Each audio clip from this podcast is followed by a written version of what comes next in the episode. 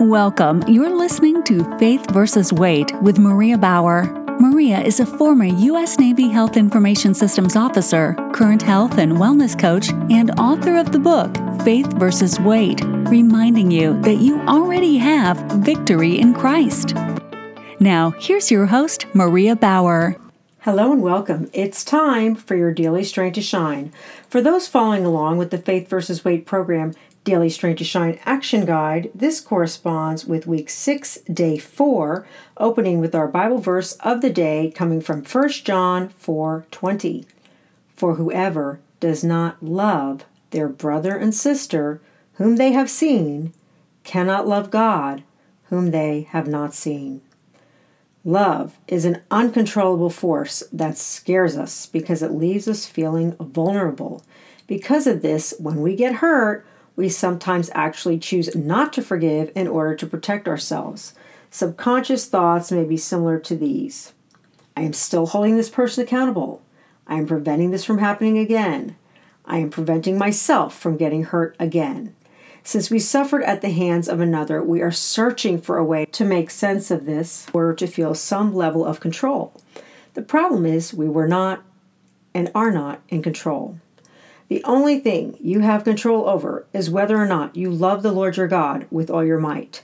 Blaming other people for your unhappiness, even if they are responsible for miserable things, keeps them in charge. Again, is the person who hurt you really the one you want to keep in charge? If you don't learn how to forgive others and yourself, you can easily fall into the deadly trap of anger at God. Many people walking around are angry with God. I cannot speak for others, but I certainly have had my moments as I've had my clients. I believe if you are honest with yourself, you may recognize some of these moments in your own life as well. Although not ideal, this is a part of the human condition. The problem occurs when we feel we have either been let down or forgotten by God.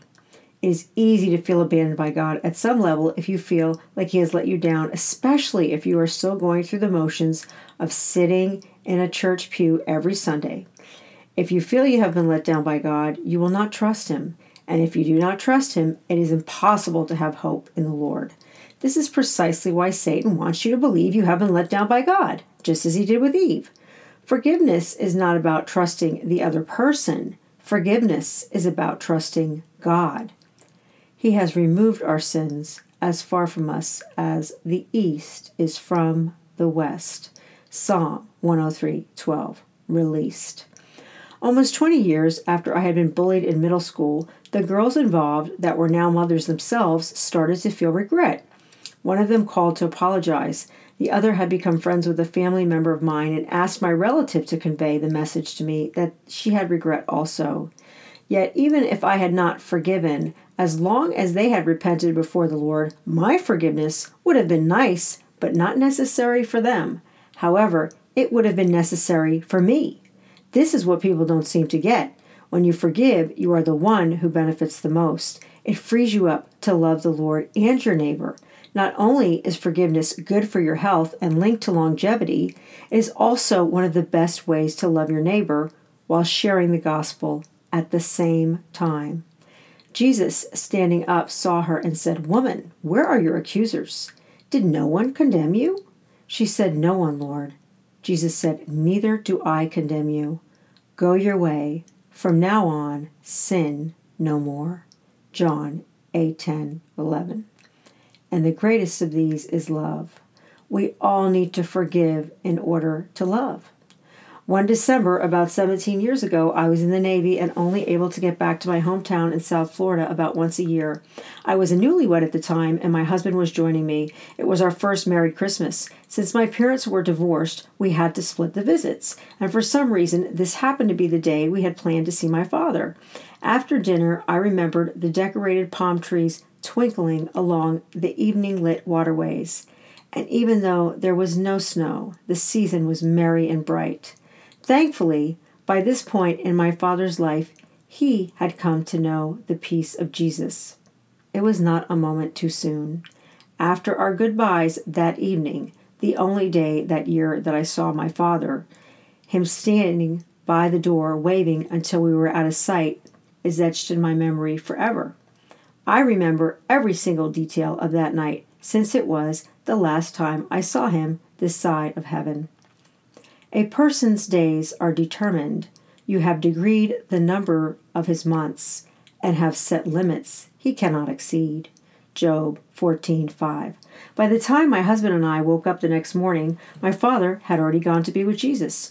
Earlier that morning, a vehicle was backing up, and the driver struck and killed my 72-year-old father as he was walking in a parking lot. There were many decision points along the way. I had Florida lawyers trying to convince me to sue everybody and anybody, starting with the parking lot my father was killed in, claiming there was inadequate lighting to the driver. The woman who hit my father started writing me letters. She was afraid of getting sued, but she was also looking for something else. Just like the rest of us, she needed to know she was forgiven. When they kept on questioning him, he straightened up and said to them, "Let any of you who is without sin be the first to throw a stone at her." John 8:7. Although it did not come the way I would have chosen, this was a real-life love-your-neighbor opportunity. I cannot say I was not angry or hurting. However, if I was going to call myself a Christ follower, then I had to forgive. So I did. I made sure she knew this came from the love of Christ and not by my own doing. There were times I felt I put more energy into calming her down than I put into my own grieving, but I knew I had a role in releasing her flesh from the guilt she felt for both of our sakes. He will give a crown of beauty for ashes, a joyous blessing instead of mourning, festive praise instead of despair. Isaiah 61:3. Today's reflection: share the love. Today's action: ask the Lord to help you pick someone that you can set free today. Number 2, the harder it is to forgive, the greater the opportunity to love. Number 3, when you forgive in Jesus' name, you are inevitably sharing the gospel. Thank you for listening to Faith vs. Weight, reminding you that you already have victory in Christ. Consult your physician before starting any weight loss or exercise program.